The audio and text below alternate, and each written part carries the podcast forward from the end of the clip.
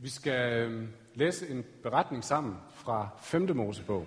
Her i kirken er vi lige nu i gang med nogle prædikner om temaet, du skal elske Herren din Gud. Det er det største bud i det gamle testamente. Du skal elske Herren din Gud. Og Jesus gentager det, nye, det i det nye testamente, da folk spørger, hvad er det vigtigste? Så siger han, du skal elske Herren din Gud som dig selv, eller, og din næste som dig selv. Så hvis det er det største og væsentligste bud, så er det jo egentlig også væsentligt at kigge lidt på, hvad betyder det? Hvordan ser det ud at elske Gud? Er det en stor, fluffy følelse, vi skal have, eller hvordan ser det ud? Så det er vi i gang med, og i den række, så skal vi læse nu en tekst fra 5. Mosebog, kapitel 7, vers 1-9. Og I må gerne blive siddende. Når Herren din Gud fører dig til det land, du skal ind og erobre, og han driver store folkeslag væk foran dig. Hittitterne, Girgashitterne, Amoritterne, Kananæerne, Perisitterne, Hivitterne og Jebusitterne. Syv folk, der er større og mægtigere end du. Og Herren din Gud overgiver dem til dig, og du besejrer dem. Der skal du lægge band på dem. Du må ikke slutte pakken med dem, og ikke vise dem barmhjertighed. Du må ikke bringe dig i familie med dem. Du må ikke give, dig, give dine døtre til deres sønner. Og du må ikke lade dine sønner gifte sig med deres døtre. For det vil få dine sønner til at vige fra mig og dyrke andre guder. Og der vil Herrens vrede flamme op imod jer, og han vil hurtigt udrydde jer. Nej, sådan skal I gøre med dem. Deres aldre skal I rive ned, deres stenstøtter skal I knuse, deres asherapæle skal I hugge om, deres gudebilleder skal I brænde, for du er et helligt folk for Herren din Gud. Dig har Herren din Gud udvalgt af alle folk på jorden som sit ejendomsfolk. Det er ikke fordi I er større end alle andre folk, at Herren fattede kærlighed til jer og udvalgte jer, for I er det mindste af alle folk. Men fordi Herren elskede jer og ville opfylde den ed, han tilsvor jeres fædre, førte han jer ud med stærk hånd og udfriede dig af trællehuset af Ægypterkongen Faraos magt.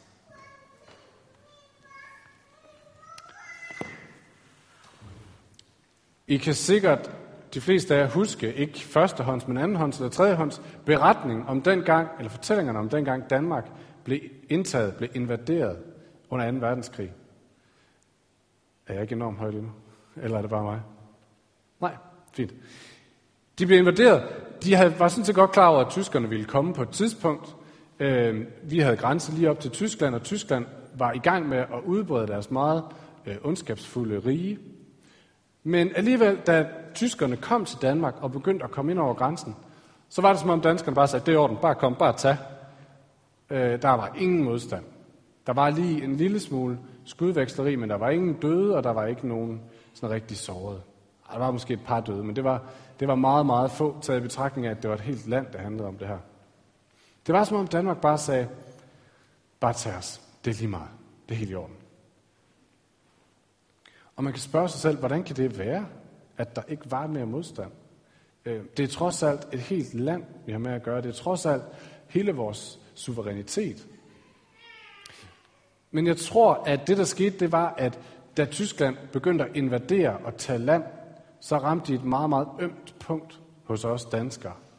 Et meget ømt punkt, der handler om det her med at blive invaderet og få taget land fra sig. Hvis, hvis vi husker tilbage på Danmarks historie, så har Danmark jo haft et tidspunkt, hvor vi var en enorm stormagt. Hvor Norge og Sverige og store ned i Tyskland og alle øerne og faktisk også England har hørt under den danske trone.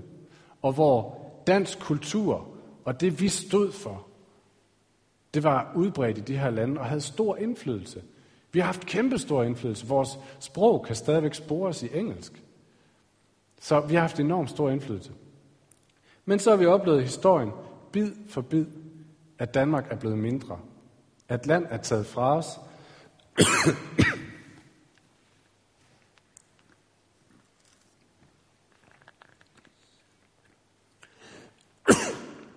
Beklager. Beklager. Jeg skal have nogle forbedre heroppe. Jeg har gået med sådan en stemmeting. Hele ugen. Det er som om, det slår igennem lige nu. Hvor jeg bare skal sætte mig ned. Nå, må det ikke det kommer. Danmark har været kæmpestort og har oplevet, hvordan andre lande har taget os bid for bid, invaderet os, taget dele af vores land fra os. Og nu er vi lille bitte. Hvis I husker vores fynske nationalskal hos Andersens sang, i Danmark er jeg født, der er der et af versen, der lyder, en gang du herre var i hele Norden, bød over England, nu er du kaldt svag. Og jeg tror, det er rammende for dansk mentalitet, i hvert fald omkring 2. verdenskrig. Vi var svage, vi var bange, vi var et lille land, og vi følte os som et lille land. Vi tænkte ikke længere i at udbrede vores herredømme, og vores magt og vores kultur. Nej, vi tænkte, hvordan kan vi undgå, at nogen kommer herind og tager mere af vores? Hvordan kan vi undgå det? Vi tør faktisk ikke engang rigtig rejse os. Så er der nogen, når der er nogen, der kommer, så siger vi bare, undskyld, vi er her, vi skal nok flytte os nu. Og jeg tænker over, hvor meget det stadigvæk gør sig gældende i dansk kultur. Øh, men det synes jeg ikke det mest interessante. Det, jeg synes, der er interessant lige for nu, det er, hvor meget gør det her sig gældende for os som kirke? Hvor meget føler vi os som et lille land, som står sådan her og gemmer os af frygt for at blive mindre? Vi har et budskab, som vi også lige har været vidne til ved dåben, om en Gud, som vil komme med alt det, der er hans, og investere det i os, og udbrede det til hele den her verden, og lade hans rige komme til at fylde og forvandle mere og mere. Og det er ikke mere end 100-150 år siden, vi så, hvad det gjorde ved samfundet her i Danmark. Dengang, der var det, der var det helt normalt, at folk tænkte og sagde om sig selv, at de var kristne, og at de forstod deres liv ud fra øh, en tro på Gud, og de forklarede tingene ud fra en tro på Gud. Det var helt almindeligt at referere til, at Gud var med, og det var almindeligt at tænke, at det Gud stod for, skulle have plads i samfundet. Så alle de ting, vi kender som velfærd i dag, er stort set alle sammen opstået ud fra kirken. Det er først noget, man er ved at finde ud af nu. Men forskningen viser det, at sådan noget som, som vuggestuer, det var noget, kirken opfandt, da, da møderne begyndte at arbejde. Og, og hvad hedder de, sundhedsplejersker, når, da børnedødeligheden var stor, så begyndte kirken at sende sundhedsplejersker ud. Og fattigvæsen, bistandshjælp, ældrepleje, øh, sømandshjem, alle sådan nogle steder, hvor kirken har set, her er der nogle mennesker, der lider, nogle mennesker, der er i problemer. Vi må som kirke række ud og gøre noget, fordi Guds magt vil forvandle. Det er ikke mange år siden. Men så på et tidspunkt, så begyndte, så begyndte vi at tænke, begyndte, øh, vi at tænke, vi ville egentlig hellere kunne forklare alt det her uden Gud. Vi ville egentlig hellere forstå livet uden Gud. Og vi begyndte at finde på andre forklaringer, og staten begyndte at indoptage alle de her gode initiativer og sagde, den tager vi lige. Så kirken oplevede at få taget mere og mere land fra sig, og vi følte os mindre og mindre.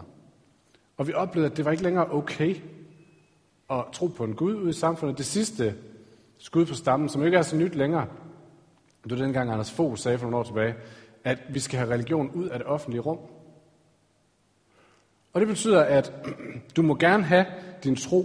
Du må gerne tænke, at Gud er der. Du må gerne tænke, at han kan forvandle verden, så længe du bliver derhjemme i din stue eller herinde i den her kirke. Så må vi godt tænke det. Men lige snart vi går ud, så skal vi forholde os til en anden virkelighed. Så skal vi acceptere, at Gud ikke har tænkt sig at forvandle verden. Og at Gud ikke er i gang med at invadere verden med sit rige. Det skal vi bare acceptere. Ude, ude i samfundet. Og jeg tror, resultatet er, at mange af os sidder tilbage med en følelse af at være et meget, meget lille land. Som hver især, og også som kirke. At være et lille land, som frygter mere at blive invaderet, end vi tænker på at være med til at invadere med det gode budskab.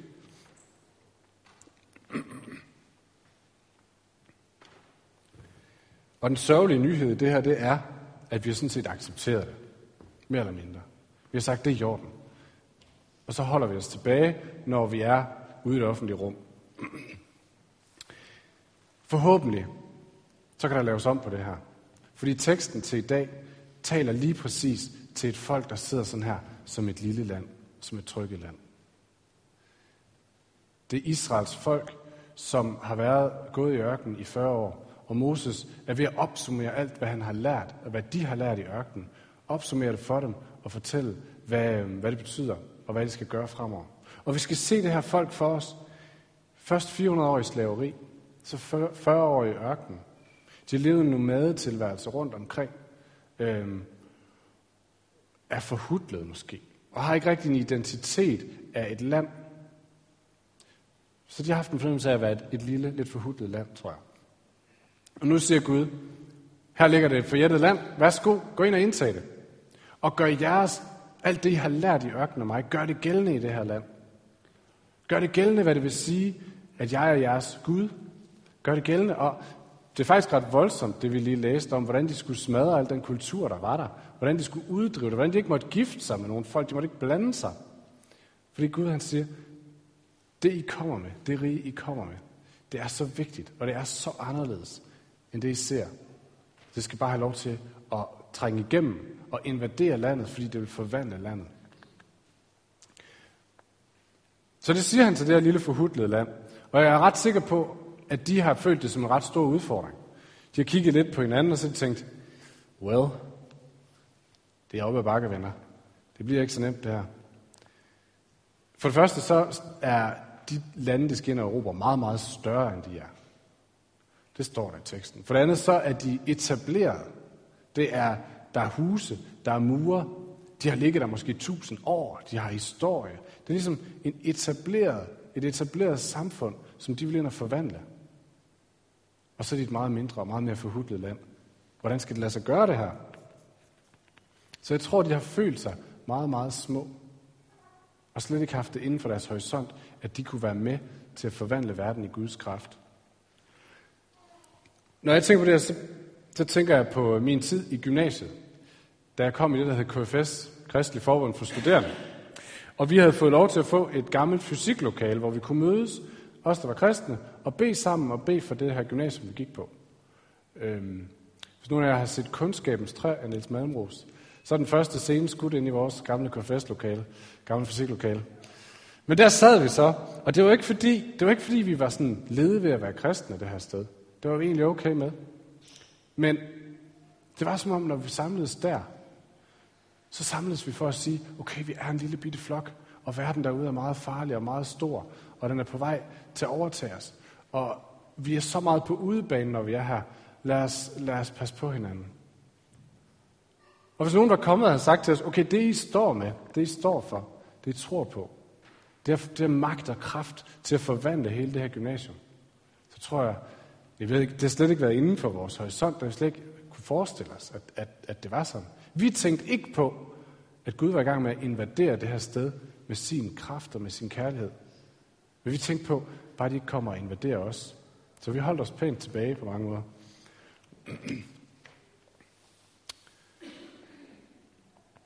Det med jer, der var på øh, sommeroase, Dansk Oase sommerstævne, som mange her fra kirken var på, i hørte måske en anden beretning fra Bibelen om det samme emne.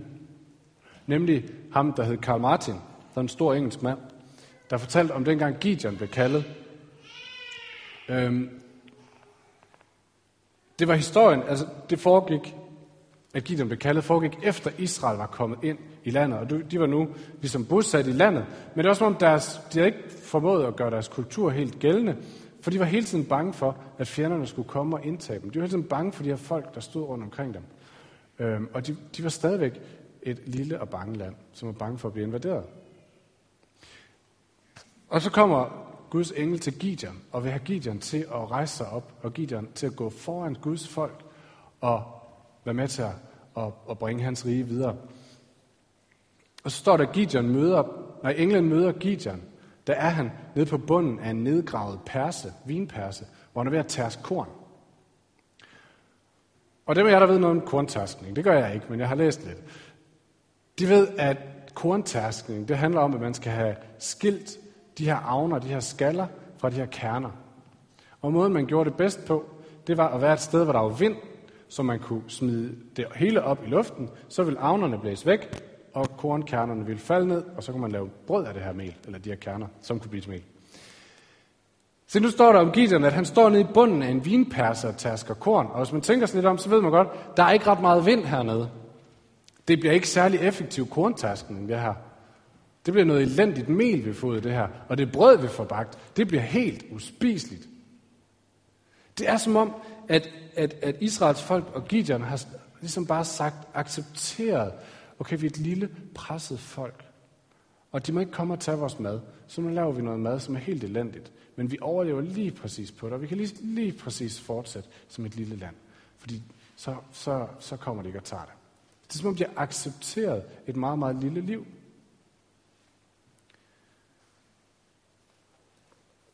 De var Guds folk, og Gud havde sendt dem til at indtage landet med alt det, han var, og til at udbrede ham og hans kærlighed. Og nu havde de accepteret et minimum af liv, hvor de frygtede for at skulle blive invaderet. De havde sådan set bare accepteret skæbnen. Indtil den her dag. For så kommer englen til Gideon, og så siger han, Gideon, Herren er med dig, tabre kriger. Og dem af der kan huske ham, der Karl Martin, han har sådan en rimelig stor englænder med en dyb stemme. Jeg tror, englen England har været lidt lige sådan med en stor stemme, der siger, Herren er med dig, tabre kriger.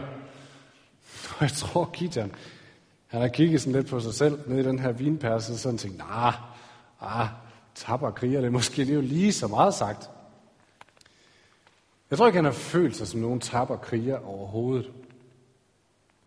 Men her er det ikke spørgsmål om, hvad Gideon føler. Her er det spørgsmål om, hvem er det, der kalder på ham, og hvem er det, der sender ham.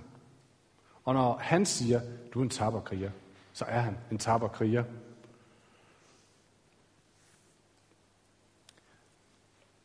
Inden jeg lige går videre, så kan jeg godt tænke mig, at I lige tager bare et minut hver især, hvor I lige overvejer, hvis det her det også er et kald til os i dag, os der måske føler, sidder vi i en vinperse, er vi sådan lidt, øh, pakker vi os ned og accepterer et minimum af kristent liv, fordi vi har accepteret, at på, på ydersiden af den her væg, der gælder der nogle andre regler.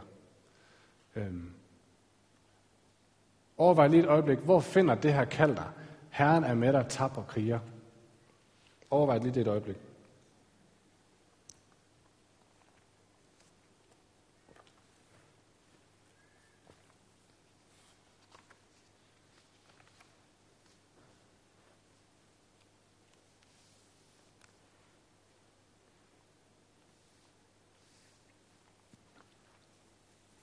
Som sagt er jeg ret overbevist om, at jeg tror ikke, Gideon har følt sig som nogen kriger, da Gud kom og sagde det her til ham. Faktisk er det noget af det første, han siger til, krigeren, eller til englen, det er, øh, hvordan skulle jeg kunne frelse Israel? Min slægt er den mest ubetydelige i Manasse, og jeg er den ringeste, og den yngste i min fars hus. Altså, af alle de små lande og alle de usle folk, der er jeg i hvert fald overhovedet den mindste. Hvordan kan du overhovedet tænke på at spørge mig om noget? Og faktisk er det et gennemgående tema i Bibelen, det her. At hver gang Gud kalder nogen til at rejse sig og gå foran, så er det som om de altid er de yngste og de mindste og de ringeste. Tænk på Moses, der blev kaldet til at lede Guds folk ud af Ægypten. Han er en, en vagabundagtig type næsten ude i ørkenen, der går og passer for. Han er 80 år gammel, og Gud siger, Moses, jeg vil have, at du skulle lede mit folk. Og han siger, jeg kan faktisk ikke engang tale over det. Eller David, da Gud udvælger sig en konge for sit folk, og han går hen til ham med manden, og manden han regner ikke engang David som en af de sønner, han præsenterer for profeten, fordi David han er jo bare sådan en teenage-knægt, der løber rundt ud på marken og passer for. Men det er ham, Gud vælger.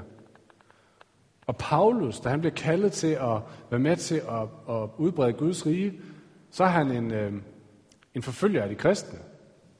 Og han bliver ved med at selv at kalde sig den ringeste resten af sit liv. Og alle de folk, Jesus bruger som disciple, det er fiskere, det er tollere, det er usle mennesker. Det er som om Gud han altid kalder de ringeste, så siger han, ved du hvad, rejs dig, tabre kriger. Jeg kan bruge dig til noget. Og da jeg sad og rodede med det her, så fandt jeg ud af, at det er faktisk så stort et emne, og jeg tror, det har så meget betydning. Så øh, det tror jeg, jeg gemmer til en anden gang. jeg tror faktisk, det er vigtigt at rode i. Øh, vigtigt for nu er det bare det her med, at Gideon han føler sig som den mindste og den ringeste. Det gør han her i begyndelsen af beretningen. Så går der syv vers eller ti vers. Så rejser han sig. Så går han foran sit folk, fører hele folket tilbage til Gud, går foran folket ud og besejrer fjenderne, og fører Israel til sejr og fører Guds rige og Guds magt igennem. Hvad sker der på de her syv vers? Hvad sker der fra, at han er den mindste og ringeste, til han lige pludselig går foran sammen med Gud?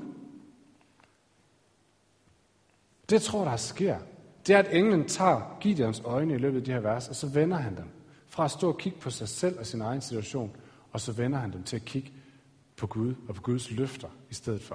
Og jeg tror, Gud gør det med alle de folk, han bruger. Alle dem, som er de små og de mindste. Han tager dem i skole, og så lærer han, prøv at høre venner, det handler ikke om det, du ser, når du ser på dig selv, eller rundt om dig. Det handler om de løfter, du ser hos mig, eller hører hos mig. Tænk på, på øh, Abraham i det gamle testamente. Abraham bliver kaldet af Gud til at, være, til at blive et stort folk, som skal blive til velsignelse for verden. Og Abraham er en gammel mand, og hører, okay, men jeg har ikke engang nogen børn endnu. Hvordan skal jeg blive til et stort folk? Og han kigger lidt på sig selv, og tænker, ah, det kommer vist ikke til at ske. Men så tænker han, jeg kan da prøve med mine egne værktøjer. Så han snyder lidt hist. Han, han vil blive øh, overfaldet af en... Eller han er på vej ind i et land, hvor der er en konge. Og han tænker, hvis kongen ser min kone, så tager han hende. Så jeg lyver og fortæller det min søster. Så opdager han det aldrig. Øh, og da, da han endnu en gang tænker, at der, der kommer ikke nogen børn ud af det her, jeg er alt for gammel, så tænker han, at jeg får et barn med min trælkvinde med min slaveinde, så, så har jeg da et barn. Så kan det være, at Gud kan bruge det til noget. Han begynder sådan at kigge sig omkring og tænke, hvad har jeg lige af muligheder inden for mine egne kræfter? Og så hører vi to beretninger om, hvor Gud siger, prøv det, prøv det komme, Abraham. Der er lige noget, jeg skal fortælle dig. Prøv det kom. Og så fører han ham op på et bjerg, og så siger han, Abraham, prøv at kigge på stjernerne på himlen. Prøv at se, kan du tælle dem? Så mange skal dine efterkommere være. Og ud til stranden se på, på sandet. Så mange efterkommere skal du have. Gud fører Abraham et andet sted hen, hvor han ikke længere kigger på sig selv, men kigger på Guds løfter. Og Jesus, det er samme historie. Så Jesus var en, var en helbredende messias, der gik rundt og helbredte folk og gav folk mad og gik på vandet. Og det var faktisk en ret populær business. Folk synes, det var meget fedt. Og der var masser af gode forslag til, hvad han kunne bruge det her til. Det kunne de lave en forretning ud af. Det kunne blive super populært, det her. Folk var helt vilde med at få ham til at gå en eller anden vej. Men Jesus vidste, at han skulle gå en anden vej. Jesus vidste, at hvis han skulle blive den rigtige messias, der skulle tjene mennesker, som skulle give sit liv for mennesker, så var han nødt til at gå en anden vej. Men for at kunne blive på den vej, så var han nødt til at søge ud steder, hvor han kunne høre Guds løfter, i stedet for det, folk sagde omkring ham. Så han trak sig tilbage til ørkenen og gemte sig, eller ikke gemte sig ikke, men trak sig tilbage og kalibrerede med Gud. Hvad var det nu lige, du sagde Gud? Jesus havde brug for sådan et sted. Og det fortælles om Dietrich Bonhoeffer, som er den tyske, tyske præst, som stod foran den tyske kirke imod naziregimet og kaldte kirken tilbage til at blive ved med at være kirke i det her. Og han var en forfulgt mand, endte med at sidde i fængsel. Han vidste virkelig, hvad det vil sige at være lille og forfulgt, og, og øh, være i frygt for, eller i fare for at blive invaderet selv. Men det fortælles om ham, at da han i nogle af sine sidste dage, inden han blev slået ihjel for sin tro, da han sad i fængsel, så, øh, og fængslet blev bumpet, så var han helt vildt overskudsmenneske, som gik rundt og hjalp folk, og gik rundt og støttede folk og havde lange samtaler med folk, der var knuste. Og der var alle mennesker blev sindssyge af at være. Der han vist, udviste han overskud. Og folk spurgte hinanden, jeg forstår ikke, hvordan, hvordan kan han det her? Hvis man læser nogle af hans breve, så kan man se, at i den her periode, så sagde han, der var det bare hele tiden ned på knæ, skrift og bøn, bibel og bøn, bibel og bøn, fordi ellers kunne han ikke stå der.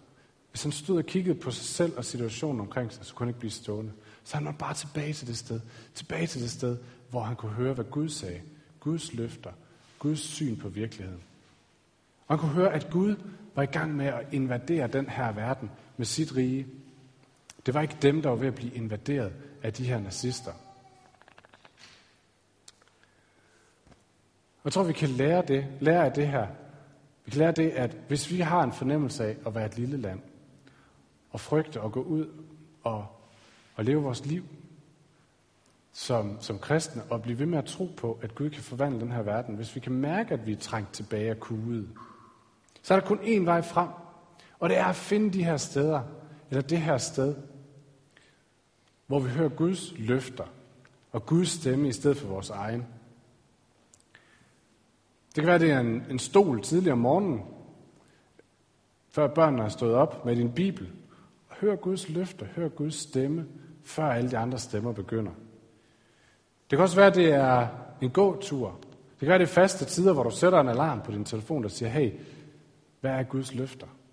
Og lige minder dig selv om det, midt i verdens drøm og vivl. Det kan også være, det er et fællesskab med en, to, tre, fire mennesker, som, som taler Guds løfter over dit liv. Som fortæller dig, hvad der er sandheden, i stedet for nogle af de historier, du selv digter. Vi er afhængige af at finde de steder. Vi er afhængige af at være de steder.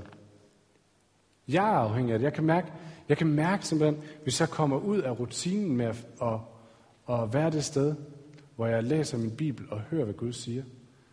Hvis jeg kommer ud af den rutine, så bliver jeg fuld af frygt. Så bliver jeg fuld af frygt for at tage bare det næste skridt. Fordi så ser jeg mere på mine egne evner og min egen magt, end på Guds løfter. Så der er kun én vej frem, hvis vi vil stå i, stå i ledtog med ham, som er ved at invadere verden med sin kærlighed. Og det er at finde de steder.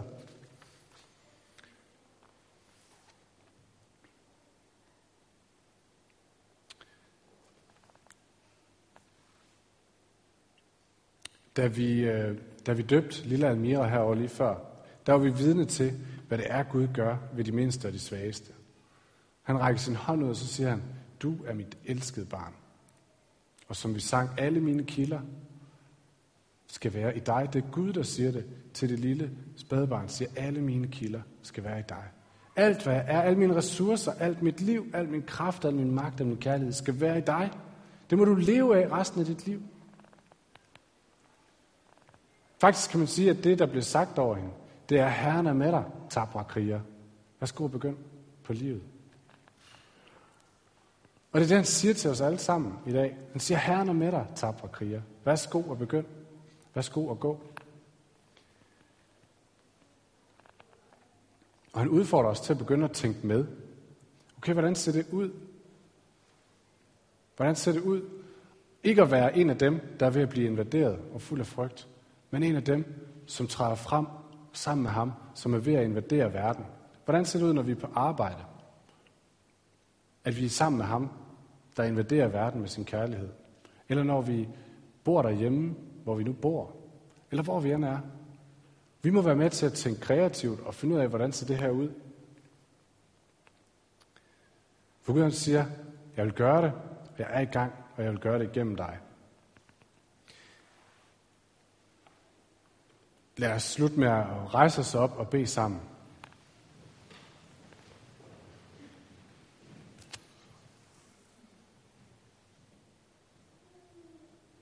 Og jeg vil bare tillade mig at gentage det kald, som englen siger til Gideon, som han siger over os, siger over Almira, da hun blev døbt, som hun sagt, som han sagt over os alle sammen. Herren er med dig, tabre kriger. Du skal ikke frygte noget, for Herren er med dig. Du må have lov til at ryste den her fornemmelse af at være et lille land, et frygtsomt folk, få lov til at ryste af os. Få lov til at stå i frimodighed og i tryghed, for Herren er med os. Herre, tak fordi det er dine løfter. Og jeg beder dig om, at du igen og igen og igen vil forny de løfter i os. Så vi tør stole på dig, og så vi bringer dit rige til verden. Din kærlighed til verden. Amen.